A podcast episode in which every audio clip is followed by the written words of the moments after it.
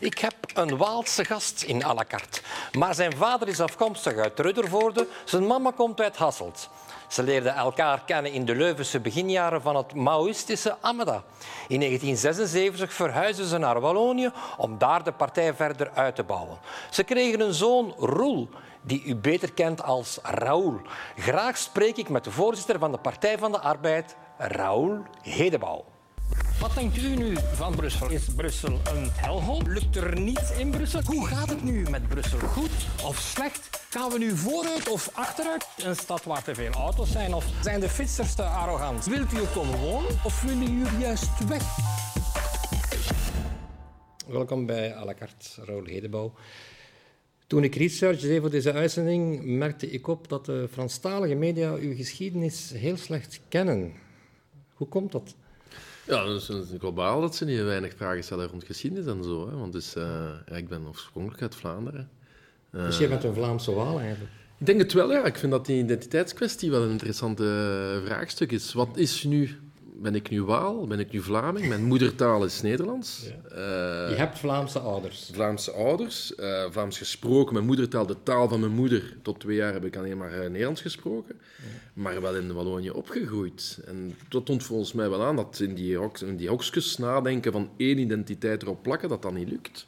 Ja. je kunt verschillende identiteiten hebben. Maar toch ken je de, de Waalse mentaliteit goed. Je kent de Vlaamse mentaliteit ook goed.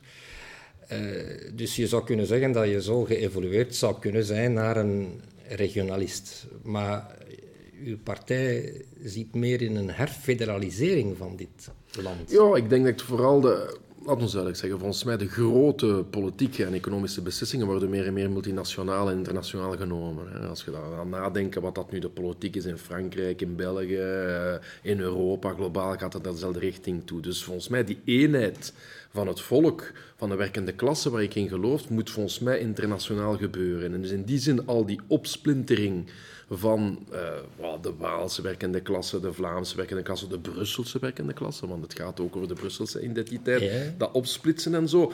Ja, daar zie ik geen heil in. In die zin denk ik wel dat er meer eenheid moet zijn. Dat wil niet zeggen dat er geen specificiteiten zijn. Maar, maar je hebt in dit land wel een heel lange geschiedenis van staatshervormingen, waar het, het de, de, unitaire staat uh, is uitgekleed en gemaakt tot een, een, een een regionaal systeem met drie, drie gewesten. Denk je dat je dat kan terugdraaien? Dat je terug kan gaan naar, naar een, een dus dingen gaan herfederaliseren? Ja, sowieso geloof ik in, in, in de strijd, in de politiek, dat er niks definitief geschreven is voor de toekomst. Ik wil zeggen, de politiek is een menselijke beslissing. Ik wil zeggen, uh, dus je kunt alles naar alle richtingen toegaan in functie van een strijd dat gevoerd. Ik denk dat het specifieke nu is, is dat er veel mensen nu een bilan kunnen opmaken van die regionalisering, bijvoorbeeld. Hè. 30 jaar geleden kon je als slogan zeggen van ah, het is een federale staat, we gaan het allemaal ontmantelen. Wat is daar het bilan van? En dat denk ik meer... is voor u niet, niet, niet positief? Nee, ik denk als je in Vlaanderen ziet, ja, er wordt altijd gezegd wat we zelf doen, doen we beter. Maar als je dus zo dat Wouter Beke uh, de covid-crisis beheerd heeft in Rusthuizen, een ramp gewoon. Mhm. Kijk nu dat mobiliteit in Vlaanderen in handen wordt, in, in wordt genomen gezet. Gewoon files in Antwerpen, files in Brussel, files overal. Dus op zich en in Wallonië is het niet beter, hè? want ik ben hier niet aan het zeggen Wallonië. Ik wil zeggen, als je ziet hoe dat we bij ons kunnen zeggen, de, de intercommunales geleid hebben, of hoe dat er in Wallonië omgegaan wordt met de openbare dienst en zo. Dus ik zie daar geen regionale specificiteit, maar een links-rechts debat, daar geloof ik wel in. In die zin is dat niet allemaal op hetzelfde voet, maar ik denk dat die opsplintering op zich niks heeft meegebracht. Maar u gaat wel zeer ver. Ik lees nu in het programma van uw partij... Uh, pleit u voor de oprichting, en ik citeer, van een onafhankelijke nationale commissie om de balans op te maken van de nefaste gevolgen van de staatshervormingen. Ja, pak, maar ja, pak nu een bijvoorbeeld de overstromingen verleden jaar. Oké, wat is er gebeurd? Dat is ook erg eigenlijk. Hè? Dus overstromingen, wat wordt er gezegd? De verschillende weerkunden hebben ons gezegd van alles wat het beheren was, eh, het opstellen was van alles wat in de wolken gebeurt, dat is voor het, uh, het, Koninklijke uh, Meteorologisch Instituut dat federaal is. Oké? Maar zodat dat die een druppel wegvalt uit de lucht en in een beekje valt, dan wordt dat regionale bevoegdheid. En dus je kunt er bijna om lachen, hè, maar wat er op het terrein gebeurd is met de overstroming, is dat die diensten gewoon niet met elkaar gesproken hebben. En dat is gewoon pure chaos. In Brussel, je hebt ja, de, bus van de, de bussen van de TEC van de lijn, van de stip, komen er allemaal totaal niet op elkaar aangepast, enzovoort, enzovoort. Dus ik zie echt niet vandaag in zo'n landje van 11 miljoen personen wat dat de meerwaarde is van al die bevoegdheden op maar te ik denk splitsen. dat iedereen het daarover, over die voorbeelden die u geeft, denk ik, denk ik, is iedereen het eens. Maar die voorbeelden, dergelijke voorbeelden worden al heel lang geciteerd en toch is er geen dynamiek om dat te veranderen. Hoe, hoe denkt u dan dat uw partij dat wel zou kunnen doen? Ik denk dat ik voel wel toch meer en meer bij de Belgen en peilingen tonen ook wel aan dat, dat, dat, dat de een agenda van alles definitief op te splitsen, dat dat minder en minder populair is. Dat er meer en meer mensen wel denken van wij voelen ons wel Belg en een herfederalisering van bepaalde bevoegdheden. Pak nu gezondheid na de covid-crisis. Ja, negen ministers van gezondheid rond de tafel. Ja, daar zat gans België en de wereld met ons aan het uitlachen. Dus dat was gewoon n'importe quoi. Dus in die zin denk ik wel dat er uh, uh, een zekere wil is, maar je moet dan natuurlijk politiek kunnen vertalen. En dat moet ik zeggen. En dan komen we in dat hele debat, want een van de redenen waarom u hier zit, is dat alle partijvoorzitters uit Vlaanderen op deze stoel hebben gezeten, omdat ik van alle partijvoorzitters wou weten wat zij van plan waren met Brussel. Want mm -hmm. u weet ook dat uh, alles gaat eigenlijk, alles, als we praten over een staatshervorming, komt men altijd bij Brussel uit. Wat doen we met Brussel? Ja, ten eerste wil ik wel duidelijk zeggen, voor mij is Brussel deel van de oplossing, niet van het probleem. Ik wil zeggen, Brussel moet op een stadsschaal, een grote stadsschaal, de problemen oplossen dat gewoon de, globa de globalisering van de wereld ons voorstelt. In die zin dat Brussel meerdere talen, mindere gemeenschappen, uh, klassentegenstellingen, daar mag toch vandaag ook nog over gesproken worden. Alles is niet cultuur, zeker niet. Je hebt gewoon de klassentegenstellingen, rijk, arm. Uh, dat moeten we in Brussel oplossen. En in die zin geloof ik niet vandaag in een wereld waar iedereen terug op zijn eilandje terugvalt. En in die zin maar je moet ik... wel rekening houden met de geschiedenis. Er zijn staatshervormingen geweest. Hier in Brussel hebben de Vlamingen uh, dingen bereikt die, die hen ook beschermen. Maar u pleit bijvoorbeeld voor de afschaffing van het vaste uh, quota van uh, Vlaamse vertegenwoordiging in het Brussels parlement. U wil dat afschaffen? Ja, ik denk dat er te veel parlementsleden zijn vandaag. Ik vind dat er op vlak van de regering duidelijk moet uh, afbaken. Maar de gegarandeerde ik... vertegenwoordiging van de Vlamingen wil u zien verdwijnen? Oh, nee, natuurlijk, maar er zijn veel Vlamingen in Brussel. Hè. Men ook mm. tegen het idee, ik denk dat veel Brusselaars voor nationale, par nationale partijen zouden willen stemmen. Want dat is ons probleem in Brussel. In Brussel mogen wij geen nationale lijsten indienen. Je zou eens moeten weten wat een probleem voor is als wij afkomen met ons, ons lijsten. Wij zeggen, maar wij willen niet dat de mensen moeten kiezen. Vlaanderen of Franstalige kant. We willen gewoon Brusselse nationale lijsten. En in die zin geloof ik wel ferm dat nationale partijen veel succes zouden kunnen in Brussel. Ja. Ons vertegenwoordigers in het Brussels parlement zijn niet Franstalig of Vlaams. Hè. Dat zijn Brusselse parlementsleden. Ik geloof in het Brussels feit. En ik vind ook dat hoe dat de gemeenschappen, dat de Franstalige gemeenschap of de Vlaamse gemeenschap omgaan met Brussel, ben ik echt een negatieve wijze. Wij pleiten voor een tweetalig onderwijs van heel begins af aan. Waarom? Dat maakt deel uit van de Brusselse identiteit. En als je het mij vraagt, dat is van de Belgische identiteit. Maar laat ons met Brussel beginnen. Maar dus u weet ook wat de geschiedenis is. U weet ook dat Brussel vooral na de Tweede Wereldoorlog heel erg verfranst is, omdat er vanuit de, het, de France zullen we ze maar noemen, een een misprijzen was van het, van het Nederlands. De Vlaamse, het Vlaams onderwijs heeft dat proberen goed te maken. Dat is vrij, vrij goed gelukt. Vreest u niet dat u een beetje soms het kind met het badwater wegsmijt? Nee, maar er zijn twee elementen. Bij de Franskioons, het eerste, heel belangrijk, is de klasseanalyse. Het was de Franstalige burgerij maar die en Vlaams en Waals en Brussels was. Hè. De Franskioons waren Vlamingen, hè. maar Vlamingen die Frans spraken als een grote bourgeoisie. Dus de tegenstelling was tussen de Franskioons en de werkende klasse. En vandaag is dat nog altijd het geval. Dus dat is op vlak van klasseanalyse. Op vlak van cultuurvlak en taalvlak ben ik totaal akkoord met u dat ik vind dat er een misprijzen is van de twee gemeenschappen, de politieke partijen, van de tenminste naar elkaar. Dat de Nederlandstalige taal een grotere plaats moet krijgen. Ik pleit zelfs in Wallonië dat Nederlands een verplichte taal zou moeten zijn. Ook voor de van ons land. In die zin leert je veel bij op cultureel, op taalvak met die twee talen. En dat vind ik een probleem in Brussel, is dat vandaag jonge kindjes gewoon van vijf, zes jaar, die moeten al kiezen van welke taalgemeenschap ze uitmaken. Ik wil zeggen, ik u, pleit dus, u pleit dus eigenlijk ook voor een regionale bevoegdheid op Brussels vlak van onderwijs. Ja, dus ik ben eerst en vooral voor herfederalisering, maar ik ben voor het regionaal feit, het Brussel regionaal feit, dat ondersteun ik. Ik denk dat er een Brussels... Ik sta altijd... Allez, ik leer ook bij. Ik, ik, moet, ik moet ook zeggen, ik ben, ik ben in Wallonië geboren, Vlaamse roots, maar ik ontdek elke dag mijn Brussel. Want Brussel is een stad dat je moet ontdekken. Als je vanuit Luik komt, je zeggen, je, je, kent die stad niet. En dus de boeiendheid van die stad, van die diversiteit dat er is, uh, de, de, de, creativiteit in al die wijken, de sociale noden van een, zo'n een, een grootstad, een wereldstad zoals Brussel, dat is veel ontdekken. En ik vind dat er veel politici over Brussel spreken zonder echt Brussel te kennen. En ik zeg dat met veel nederigheid, echt waar. Want ik moet nog veel Brussel leren kennen. Als ik mijn Brusselse kameraden zie, dat dat de Youssef is, dat dat Jan Busselen is, dat dat met Dirk van den Broek, dan leer ik ook wel die, die, die stad van binnenin kennen. En, en eigenlijk heeft Brussel problemen dat alle grootsteden in de wereld meemaken. En dat zijn de toekomstige problemen dat steden zoals Charleroi, zoals Luik, zoals Gent en allemaal ook gaan meemaken. Dus in die zin maakt deel uit, Brussel deel uit van de, van de oplossing. Maar, maar ik vind excuseer dat me dat ik even terug ga naar de, hm. naar de huidige politieke hm. realiteit. Momenteel spelen de twee gemeenschappen een belangrijke rol in Brussel. Uh, wil u in de toekomst nog die rol zien spelen of wil u alles naar het Brussels gewest overgeven? Ik denk ten eerste, dat is geen detail, veel naar het federale gewest. Hè. Dus bijvoorbeeld mobiliteit, oh, dat vind ik van... Maar ik heb het over onderwijs ah, maar ja, maar, ja, dus, maar, maar, eerst vind ik al die bevoegdheden, want onderwijs specifiek zou ik wel regionaal, op regionaal niveau zien. Hè. Ik zeggen, op Brussels niveau? Ja, ja, het is dat, omdat je wel een synthese Zonder maken van de, twee. Zonder dat gemeenschappen een rol spelen? Ah, waarschijnlijk zal het geld wel van ergens moeten komen, maar ik vind wel dat, aangezien dat een tweetalig onderwijs zou moeten zijn, vind ik dan dat de Brusselse regio een discussie moet hebben rond de programma's. Maar gods, al die andere bevoegdheden, stel ik mij wel veel vragen. Dat dat nu ja, mobiliteit is. Pak nu huisvesting.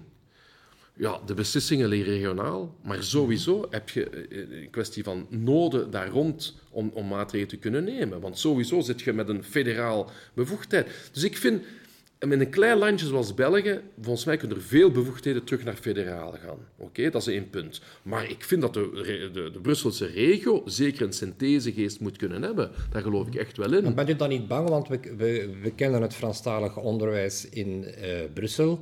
Uh, het taalonderwijs is daar verschrikkelijk slecht. Uh, in de meeste scholen studeren scholieren af zonder een andere taal te spreken dan hun moedertaal. Uh, dat is een beetje de, de, reputatie. Die verfransing van Brussel is ook gebeurd via het Franstalig onderwijs. Bent u niet bang als u daar een, een, regionale bevoegdheid van maakt, dat we heel snel opnieuw ehm, naar een verfransing gaan? Nee, want dat is juist het politiek standpunt natuurlijk, dat je verkiezingen moet kunnen winnen met een programma die zou zeggen dat het onderwijs tweetalig zou moeten zijn van kleins af aan. Dus je zit natuurlijk gelinkt. Er is een visie dat wij hebben met Brussel. Dat is natuurlijk, zolang dat we in die concurrentie zijn tussen gemeenschappen, dan gaan wij die eenheid niet kunnen creëren. En ik zie uh, zoveel uh, werkende, leden van de werkende klasse die daar zijn, die twee, drie, vier talen zelfs kennen. Want daar gaat het over in Brussel. Hè. Zeggen, we zijn altijd met twee talen bezig, maar er zijn tientallen talen en zo. Dus ik denk dat we van kleins af aan met twee à drie talen mee bezig zijn. Ik ben daar zelfs het voorbeeld van. Hè, van taal. Ik, ik heb zelf niet veel moeite moeten doen om mijn Nederlands te leren. Waarom? Maar ja, maar echt waar. Dat was mijn moedertaal. Toen ik kleins af aan was. En dan ken ik gewoon een taal, kwam die een tweede taal. Zo gaat dat nu als je kind bent. En dan, zo, soms was dat dan een beetje met mijn, met mijn woorden. Eh, soms vind ik een beetje woorden uit van die twee talen. Maar dat maakt de creativiteit erin. Dus dat ik ben, was vooral omdat u het van kleins af aan sprak. ja, maar daarom denk ik effectief dat je al op vier, vijf jaar moet beginnen nadenken. Op 16 jaar is het al te laat. Dat, ik, dat, is een visie gewoon van, ja, wij kunnen meerdere talen kennen. En niet een visie van concurrentie. En waar ik akkoord ben met u, is dat ik vind dat een probleem. Iemand die Nederlandstalig is in Brussel, moet kunnen Nederlands spreken om zijn dagdagelijks leven. Dat maakt deel uit van een tweetalige... Dus u wilt ook dat de taalwetten gerespecteerd worden, dat, ah in de, dat ah men in een hospitaal eindelijk ontvangen wordt in, ah in het Nederlands, dat. dokters moeten tweetalig zijn, dat. dat. agenten moeten tweetalig zijn. Ah ja, maar dat zijn van de rechten. Weet je, er is een debat geweest binnen de arbeidersbeweging zelf rond de tweetaligheid van een ganse het land. En wie heeft dat toen geblokkeerd? De, de Franstalige socialisten. Want we waren toen bang dat de, de, de kerk ging, eh, ging de, de, de, gewoon de, politieke controle in van Wallonië. Dus dat waren toen tactische redenen waarom dat er uiteindelijk geen eenheid gebeurd is van de werkende klasse. Want voor mijn visie natuurlijk komt dat terug. Waarom ik daarop zoveel wil hameren, dat is niet dat ik voor de koning ben. Hè. Met de laatste republikeinen misschien, maar in België, daar gaat het niet over. Maar het is het eenheid, de eenheid van de mensen en de werkende klasse. En het gevoel dat er veel verdeeldheid is in België tussen gemeenschappen, eh, racisme, uh, iemand die op de dop zit, iemand die niet op de dop zit en zo. En wij als linkse partij, wij moeten natuurlijk aan die warmte werken. En in onze eigen partij beleef ik wel dat die tweetaligheid echt wel heel fijn is. En we hebben vaak discussies en de situatie is niet altijd hetzelfde in het Nederlands gedeelte, maar wij zien ook vaak de gemeenschappelijke punten rond uh, de energieprijzen. mensen zien daar evenveel vanaf in Antwerpen, Brussel dan en Luik. Wij, wij maken dat mee. Ik wou het nog eens even hebben over een ander probleem in Brussel, de mobiliteit. Mhm. Good Move. Uw, uw partij uh, stelt zich daar heel actief op tegen het Good Move-plan.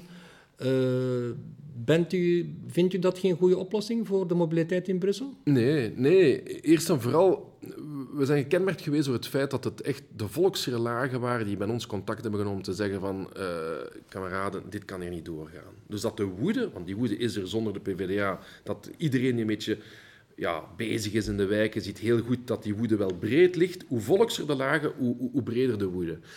En dan zijn we gaan luisteren waarom. Wat zeggen al die mensen van, we hebben geen dialoog gehad. Ja, geen dialoog gehad. We gaan even kijken. Wat blijkt, in veel van die gemeentes zijn er beslissingen genomen op basis van een Zoom-vergadering met 150 man. Een paar maanden geleden. Dus, en dat is niet specifiek van Brussel, maar dus hoe heb je de mensen mee? En waarom zijn de mensen eh, woedend? Ten eerste geen dialoog, maar ten tweede heb je heel veel leden van de werkende klasse die effectief s morgens vroeg om vier uur moeten gaan werken, naar Zaventem, naar hun stipdepots, enzovoort, ja, enzovoort. Het is toch nog altijd... En waar er geen mobiliteit is, Ja, maar Good Move is toch geen verbod op het gebruiken van de auto. Je hebt soms het gevoel dat... Dat is een typische Brusselse reflex waar de auto uh, koning is sinds uh, 1958. Uh, dat mensen gewoon niet kunnen denken buiten hun auto en dat ze zich nu opgesloten voelen omdat de richting van een straat verandert. Nee, En u speelt daarop in. Is dat niet een beetje populistisch? Nee, helemaal niet. Dat is een klasseanalyse. Ik, ik, ik, heel, ik, ik ben echt ver, uh, ik sta zo versteld van hoe dat het klasse karakter van hoe dat iemand dat spontaan aanvoelt. En waarom is dat? Omdat veel mensen, als je om vier uur s morgens op Zaventem moet gaan werken, of om middernacht, hè, dus ik ben, uh, verleden week ben ik op stakingspiket geweest op Zaventem. Veel gediscussieerd, veel arbeiders. Ja, wat is dan het probleem? Men kan toch om vier uur s morgens met de auto uit Brussel rijden? Ja, maar dat is juist het probleem dat die mensen zeggen van, als ik dan drie kwartier verder nodig heb, geef mij openbaar, uh, openbaar vervoer. Geef mij openbaar vervoer dat ik naar Zaventem kan gaan werken rond middernacht. Want dat is wat al die mensen vragen. Ja, maar nog eens, het is geen probleem om met de auto om middernacht uit een gemeente naar Zaventem te rijden. Men stelt dat voor en dat is dat opbod, dat populistisch opbod, alsof men opgesloten zit. Maar het is gewoon de richting van sommige straten die veranderd is. dat is toch niet het einde van de nee, wereld? Maar daar gaat het over. Mensen voelen zich nu al opgesloten in wijken. Waarom? Dus waarom? Omdat ze effectief ghettoïsering van de wijken, gentrificatie van, van, van de wijken, gevoeld dat er een grote woede is van de mensen van wij zijn opgesloten in ons wijken. Dus je kunt het sociaal probleem erachter niet afkoppelen van mobiliteit. Dat is het probleem in grote steden zoals het nu zijn. Mensen zeggen mij, zeggen mij gewoon van, wij zouden willen zonder auto rijden. Want ik denk dat de toekomst naar die richting moet gaan voor grootsteden. Maar het openbaar vervoer uh, volgt helemaal niet mee in Brussel. Dat is het probleem, dat dat heel traag gaat. Maar dat, is, dat doet me denken aan een liberaal discours van de MR, dat de MR al twintig jaar houdt, dat ze zeggen, ja, hadden we maar een metro in Brussel, dan namen we onze auto niet. Nee, nee, maar, Uw discours ligt daar zeer nee, dicht maar, maar, tegen. Maar de MR is gewoon totaal hypocriet, want de MR gewoon desinvesteert in openbaar vervoer. Wie is nu een MB's aan het afbreken? Want het gaat niet al meer rond de metro, het gaat ook rond een MB's ja, natuurlijk. Maar ik had het over Brussel, waar je steeds die argumenten hoorde. Ja, oké, maar van de MR hou ik dat niet veel, omdat de MR nooit meegestemd heeft voor sociale, uh, uh, sociale budgetten voor de STIB en zo, wat wij wel op tussen komen. Dus de MR en de, de PvdA in Brussel, dat is, uh, ja, dat is natuurlijk van wat tegenstand. U gaat niet in de regering met de MR? Ja, dat zou heel moeilijk zijn. Ik heb altijd gezegd, ik zie niet zitten. Ik zie niet zitten, omdat de MR gewoon tegen dat openbaar vervoer is. De MR is, is dat niet een beetje een karikatuur? Want in die partij is er ook een aflossing van de wacht. Er zijn toch ook mensen... Dus, er zijn zelfs fietsende liberalen. Ja, oké, maar veel zijn ze niet. Dat ons daar eerlijk in zijn. En het is niet meer als Chabertrand dat we een grote revolutie gaan moeten verwachten binnen de Brusselse MR. Hè. Kom aan. We zeggen dat zijn niet de linkse, de progressieve krachten. Die worden gewoon allemaal buiten gesmeten binnen de MR. Dus de MR wordt meer en meer een duidelijke rechtse partij, socio-economisch. Ook rond de visie rond de stad. Repressieve partij ook. Dus in die zin ga ik mij veel beter kunnen omgaan natuurlijk met groen, met vooruit, met de PS of met ecolo. Daar heb ik nooit een, een, een geheim rond gemaakt. Want daar kunnen we gemeenschappelijke punten rond vinden. Ik vind gewoon het probleem dat het sociale erin, in de mobiliteit, om terug op, op het punt te komen, de kilometertax is juist hetzelfde. Dus ik versta de bedoeling om te zeggen vermindering van een auto, maar je moet de sociale problemen oplossen die er meegaan. Meneer Hedebouw, we zijn reeds aan het einde van deze uitzending. Ik bedank u voor uw komst. Kom terug, dat is fijn. Beste kijkers, volgende week zit Melina hier. Ik ben er terug binnen twee weken. Dag.